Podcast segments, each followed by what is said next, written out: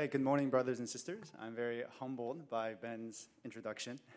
Don't feel I deserve that at all.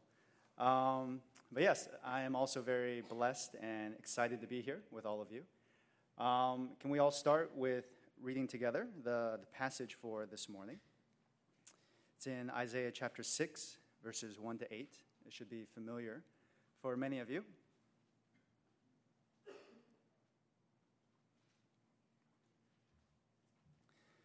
Isaiah chapter 6, verses 1 to 8. It begins In the year that King Uzziah died, I saw the Lord high and exalted, seated on a throne, and the train of his robe filled the temple. Above him were seraphim, each with six wings.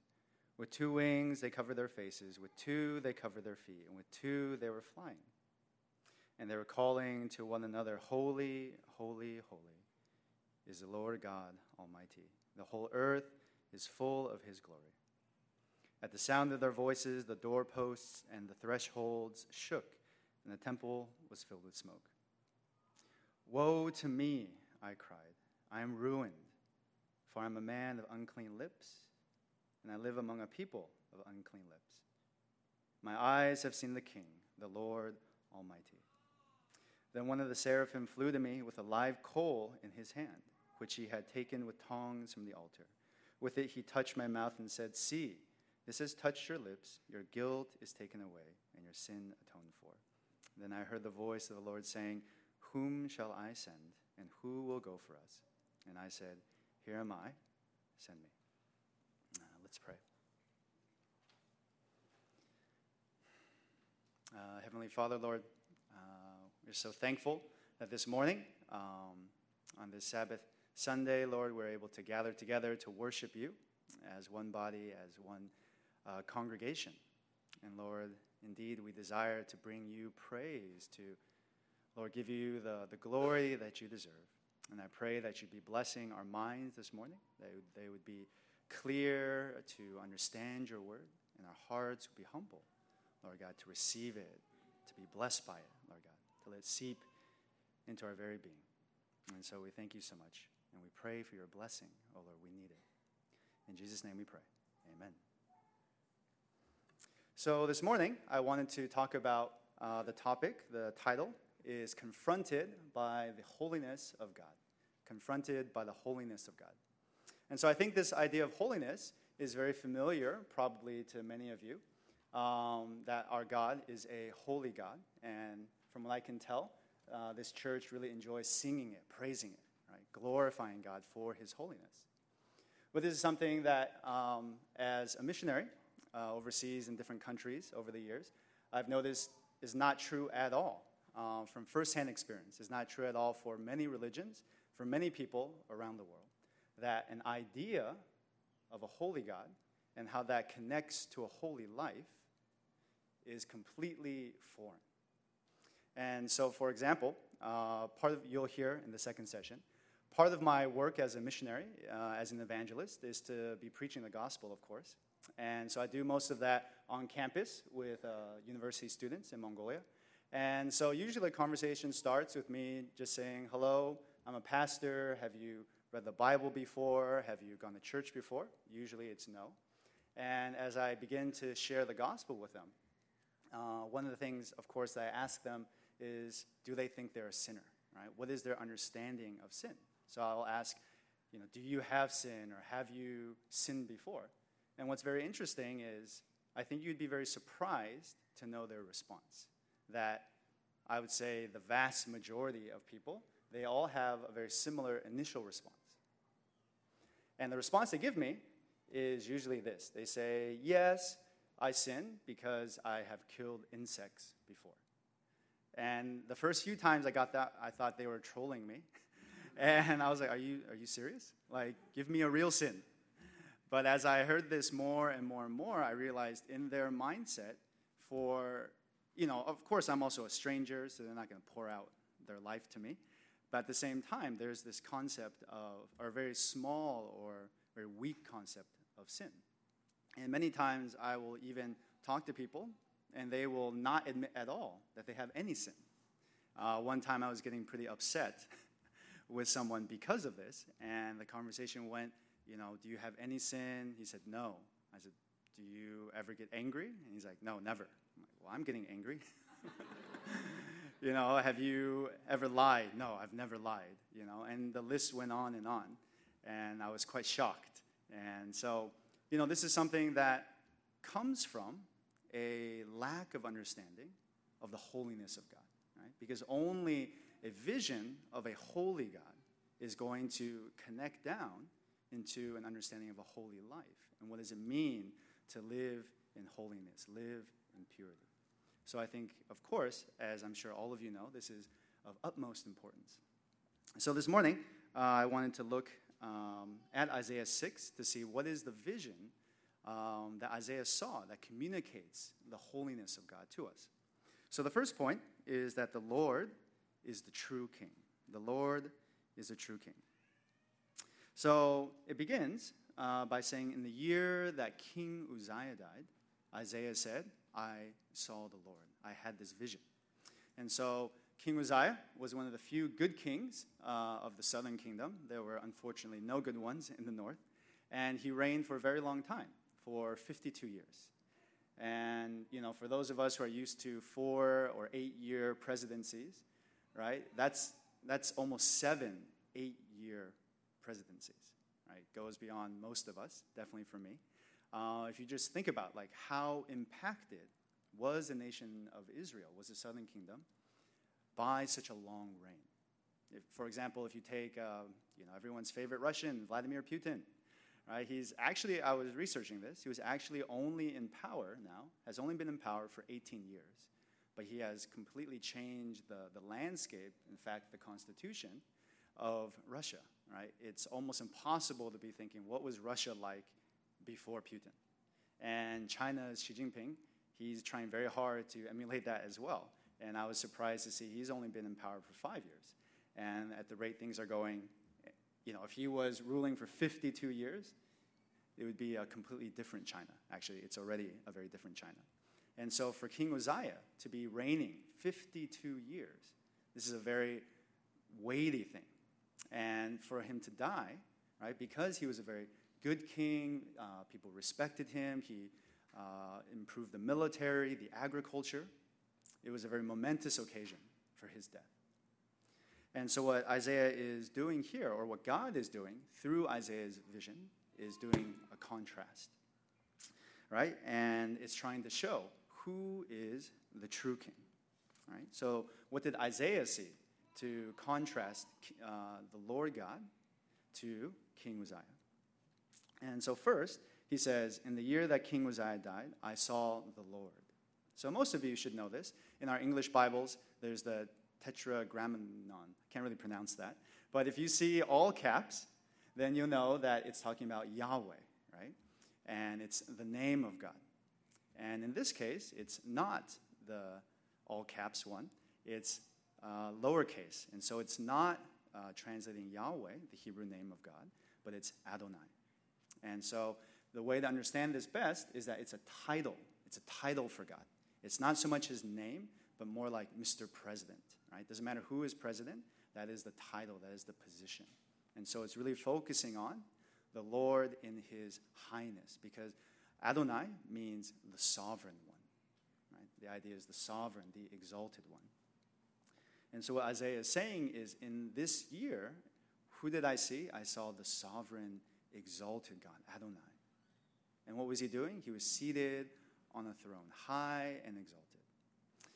And so, if you know history, like I know a little bit, um, you'll know that in history, the idea of kings and well, queens as well, mostly kings and emperors, uh, it's not like the way we understand it today. Most of the time, you connect one king or one sovereign with one nation.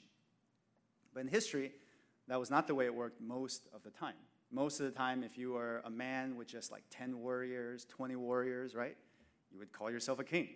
That happened in Mongolia all throughout its history, right? And so anyone who had just enough manpower to subjugate a tiny area, they could call themselves a king.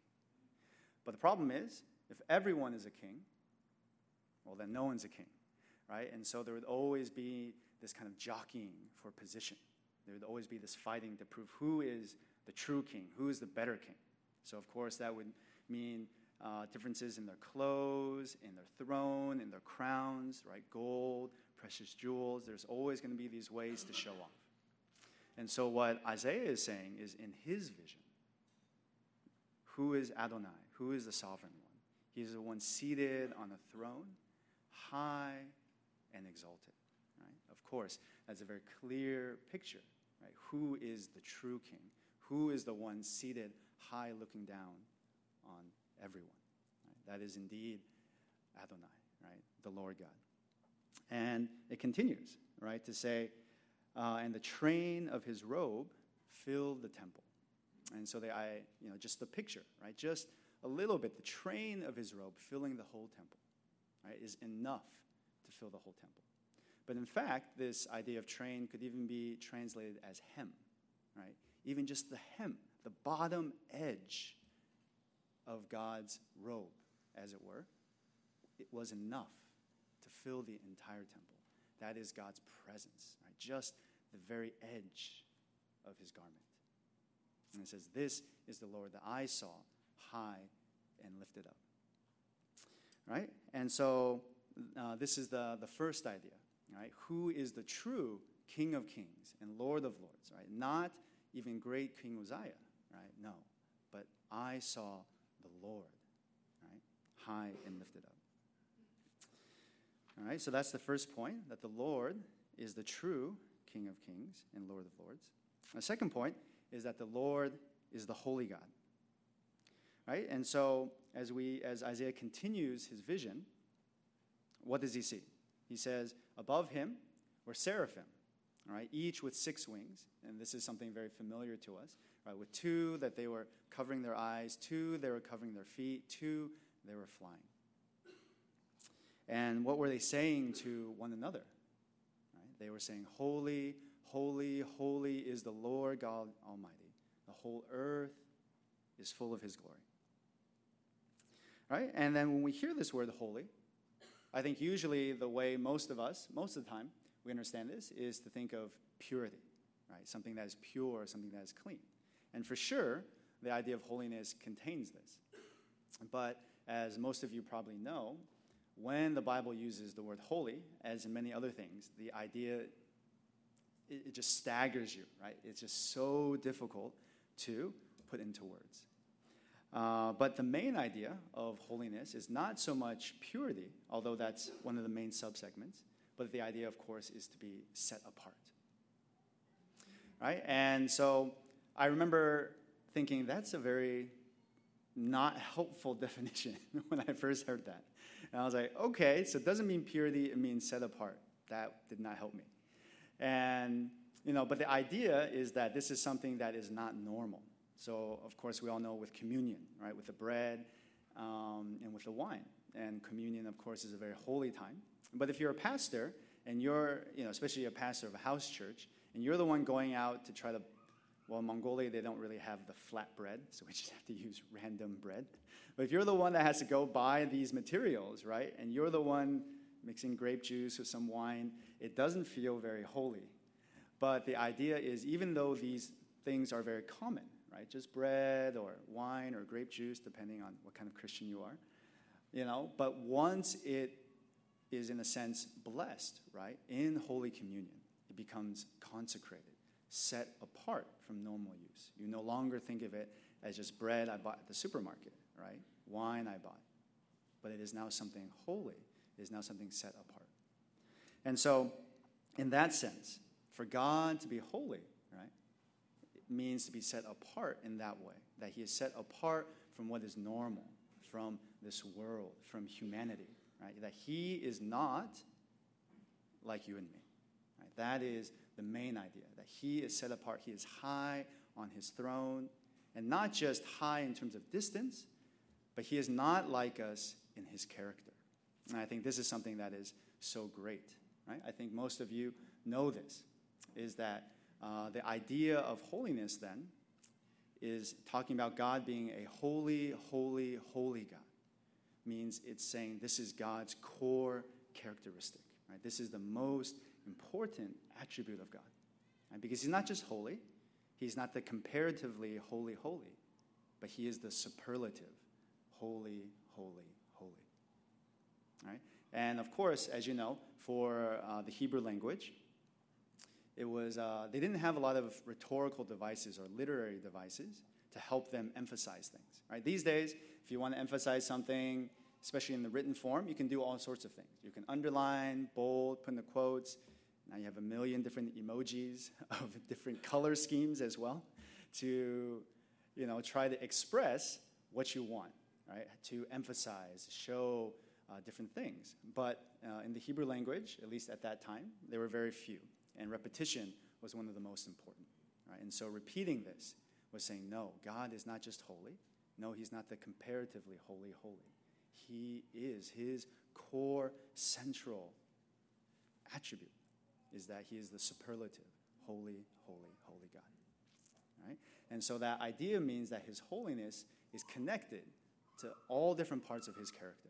Right? That our God, he is not just, um, for example, a loving God, but he is holy in his love. He's not a God of just anger and wrath, but he is holy in his anger and his wrath. So let's think about that for a moment together, right? What are some reasons that uh, people like you and I, why do we get angry, right? And you know, there's so many different reasons why you and I get angry. We get up on the wrong side of the bed, right? Didn't get enough sleep. We're hungry, which apparently is called hangry.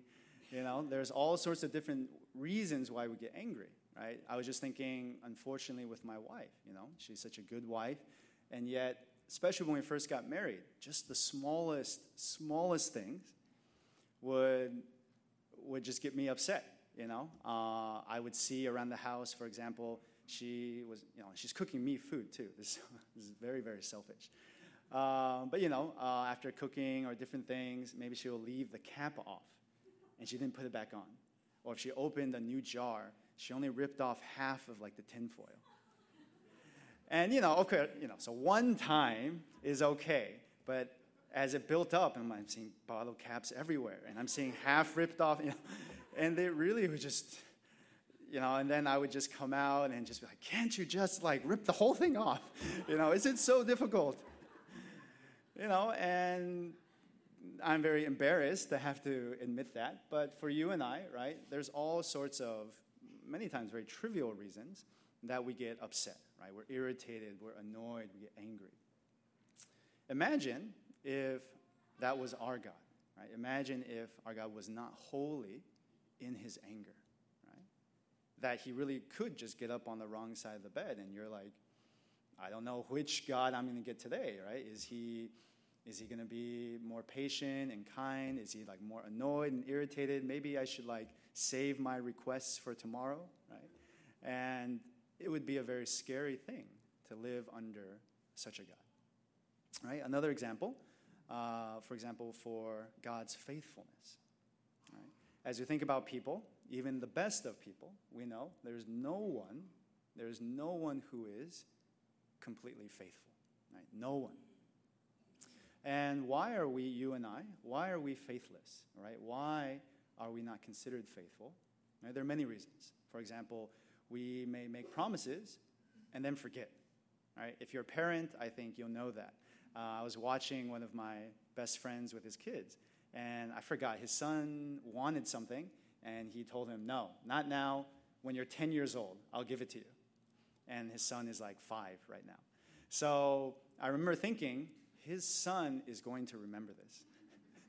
when the son turns 10, he will say, Dad, you promised me that you'd buy me, I think it was like an iPad or something. You'd buy me an iPad. You know, and of course, my friend will not re- remember this at all. He's like, What are you talking about?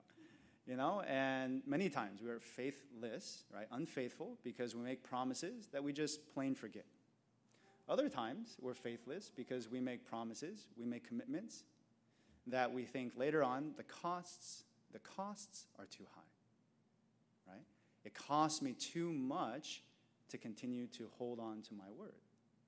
Therefore, I'm not going to keep it, right? Uh, the Bible says that the, um, a man of integrity, a man of righteousness, is one that keeps his word even when it hurts, right? But no one, not you, not I, can keep this all the time.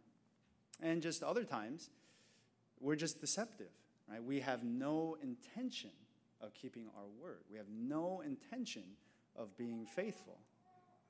But because it gets us what we want, we make promises, right? We make commitments that we know we're going to break. And so this is the idea of human faithfulness.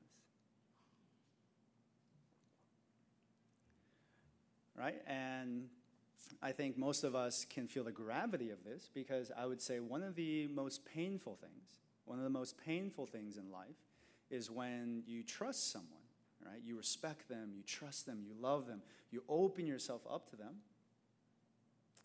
and they break your trust. They break your trust.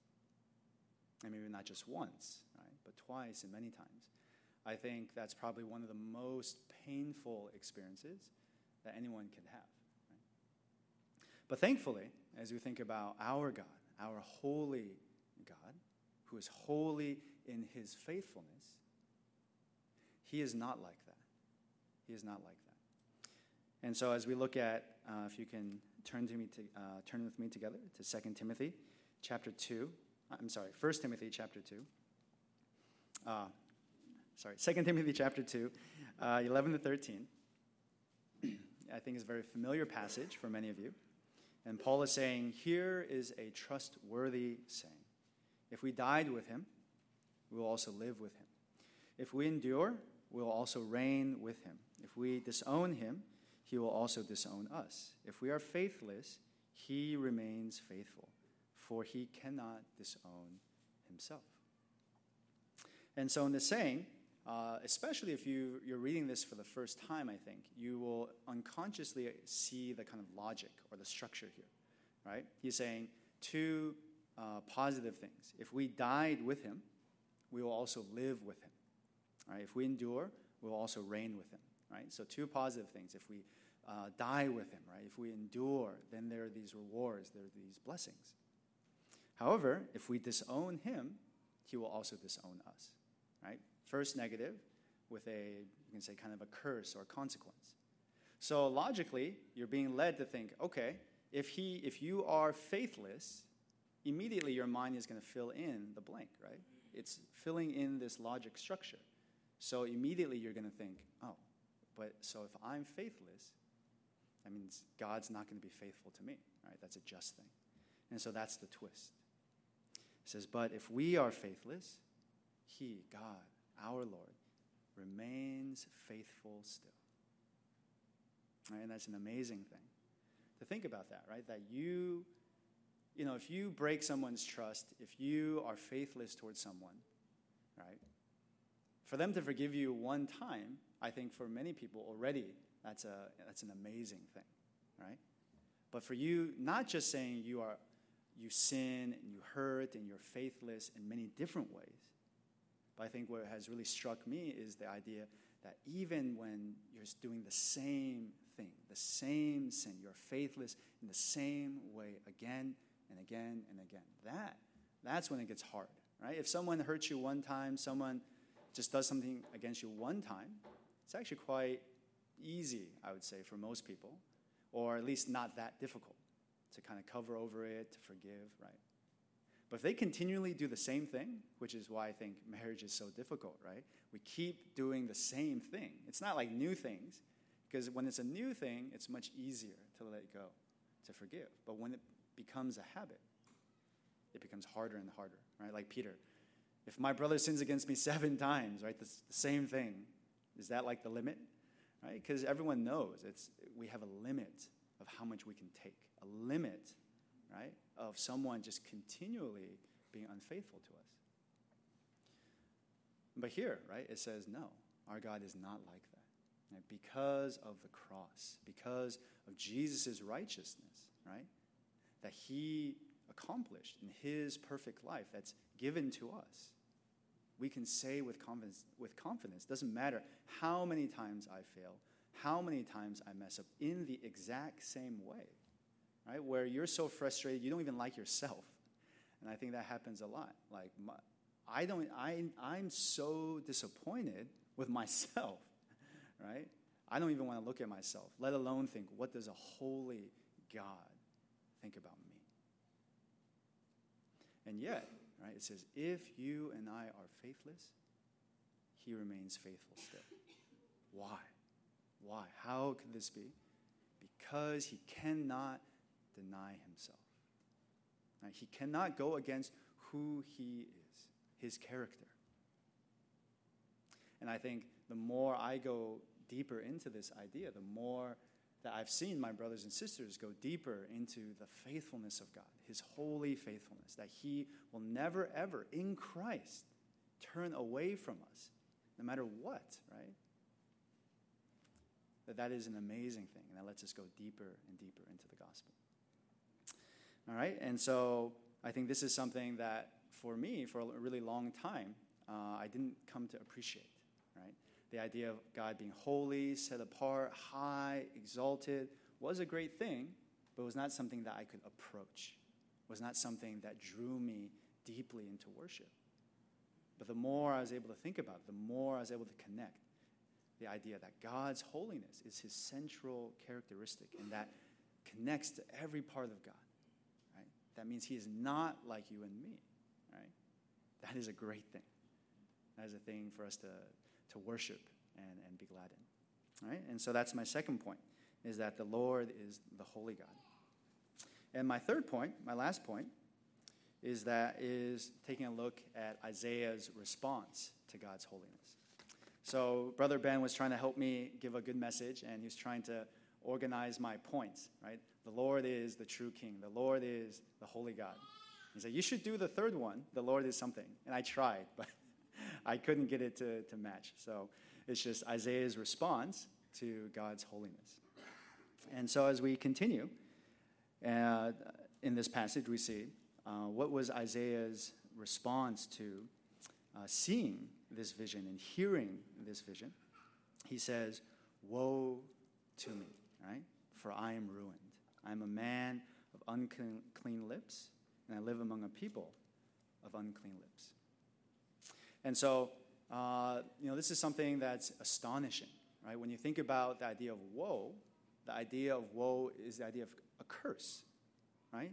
Our Lord Jesus does this. Blessed are you, blessed are you, blessed are you in all these ways and to the scribes and Pharisees, teachers of the law, Woe to you, right? Woe, cursed are you, because you tithe your dill and mint and cumin, right? But you neglect the weightier things of the law, right?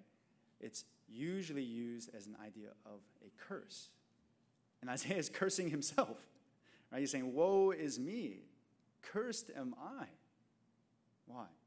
Because I have seen the King, right? And I am a man of unclean lips.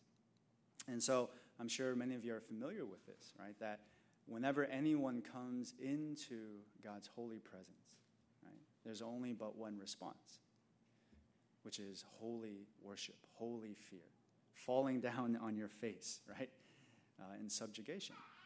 And so this is very clear. Uh, this is Isaiah's response. But something that kind of struck me uh, even more deeply more recently was why? Why this idea of lips? I always wondered. I'm like, why would he choose lips? Why would he choose any body part at all? Right? When other people are confronted with God and His holiness, they don't say, "Woe is my right hand," you know, "Woe is my left eye." Why is he bringing out his lips? And as I was digging deeper, I think there are many different reasons, but at least one I think that's very compelling is the idea that Isaiah is a prophet. Right? He's a prophet of God. And uh, we all know a prophet's main role, main job, is to speak the words of God. Right? He bears the message of God with his words. And most likely, from we can see his success in ministry, he should be a pretty compelling prophet, a pretty good speaker. And so I think the idea is as he's confronted by this holy God, by our holy God. He is saying, even the very best part of me, even the very best part of me is cursed. My lips, right? That God has anointed, God has chosen to speak his very words. Right? God chose him, God anointed him to do this work. God blessed his lips. And He's saying, These lips that God has anointed and chosen, they are unclean. They're unclean, even the very best part of me. And this struck me really deeply because when you think about um, people's response to sin, uh, when I was evangelizing here in America, it's very different than when I was evangelizing overseas. And I gave you that example in the beginning, right, of people's concept uh, towards sin. And what I've noticed is, of course, as a non believer, most non believers, especially outside of a Christianized context, they have no, no concept of sin, right? Uh, especially because in most languages, there's no two words, right? In English, we know there's sin, which is like religious bad stuff, and crimes, which is, you know, illegal things. But in most languages that I've come across, there's only one word for crime and sin. So it becomes very strange, right? If someone comes up to you and says, Are you a criminal? You know, have you committed crimes before? You'd be like, No, who are you? right? This is very strange. Why are you asking me? And it took me a while to realize that's actually what people are, are hearing. Um, but uh, to say like that non-believers, right, non-Christians have a very low view of sin, cannot understand this idea, you know, that's very easy, right? That they don't understand God's holiness, so they cannot connect sin in that way. But what I realize is that even as Christians, though, you can only a Christian is not, a, not only able to repent of, for example, things that are more clear sin, right? Because non Christians, as well as Christians, should feel guilt, for example, if you deceive your friend, right? If you hurt someone, if you are unfaithful to your spouse, right? I'd say most people, right, Christian or not, if you have a conscience, if you haven't seared your conscience so much, you'll feel guilt and you'll feel ashamed and you'll know that you've done something wrong. Right? Christians and non Christians can all understand this. But what only Christians, only those who have seen and savored right, the greatness and goodness of our God, what only we can see is what Isaiah sees. Right? That even the very best part of me, right, my giftings, my strength, the things that I secretly boast about, right? Because of course you can't boast openly, right? But you can let your best friends boast for you. Uh, but you know, like these things that we we glory in secretly, even the very best part of me, the part that maybe God has anointed, God has blessed, even these, even these are vile. Right? Even these cannot stand up, cannot hold before a holy God. And that's something non believers definitely cannot understand. They will not understand that even their best works, their best service, their most, you know, uh, great examples of sacrifice, right, even those should be repented of because there is so much pride, there is so much vainglory in these things. And so what I realize is that as, as believers, right, you know you're a true believer the more and more you're able to do this the more and more God opens your eyes to see not just the vile wickedness, right, that everyone can agree on, but even the very best parts of you, the parts that look very good. You're seeing more and more, right, that they are so incomplete, right, that they are so riddled with lust and pride and desires for glory and power that you cannot do anything but say, God, forgive me. I am a man I am a woman who is so unworthy to be in your presence. And I think that that's one of the main uh, goals, right? That is one of the main ways that God is trying to grow us, to sanctify us, is for us to be able to see that. And so I think only as we see God for who he truly is, more and more as the holy God, right? Who not only, of course, sees all things and searches all hearts, right? That his word, right? The word of God sharper than any double edged sword. It pierces, even penetrating soul and spirit, joints and marrow. Right? It judges the thoughts and attitudes of the heart. Not just that, not just, it's kind of scary when you think about it, like, okay, that is the word of God, but I don't really like that. But, you know, God can see everything.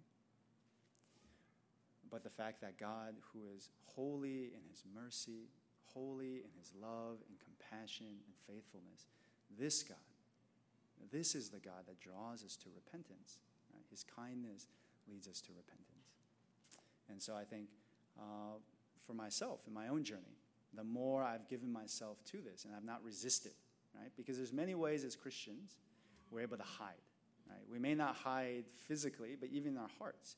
Many times my picture is God is here in my mind, and I'm, I'm doing this to God.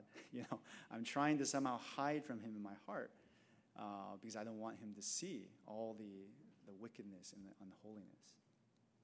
And so, but I think that the more we're able to, to be free to say, yes, God is holy and holy in His wrath and His judgment, but also as Christians, cleansed by His blood, washed by Jesus, our Lord will never be unfaithful to us. Our Lord will never go against His character will always treat us again and again, right? Like, I love to think of it this way, like it's the first time, right? Like it's the first time that we are, are failing Him or sinning against Him. And so may you and I, brothers and sisters, meditate on this more and more. All right, so let's pray and finish.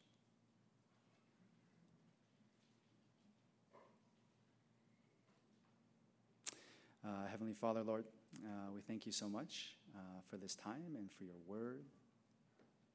Lord God, that you are indeed a, a holy God. You are our Adonai, the sovereign one, the one who is exalted, the one who is high and lifted up, and that there is none like you. You know, Lord, would we continue to desire to be to be drawn near to you, oh God? Would we not run from you? Would we not turn and hide from you? Oh Lord, but as we were singing, that we'd come boldly, confidently before you, the throne of grace, because we know what kind of God that we have, because we know that in Christ we are made clean and cleansed, and all is paid for. And so, Lord, we thank you so much, and we ask for your blessing uh, would we continue to meditate on these things? We thank you.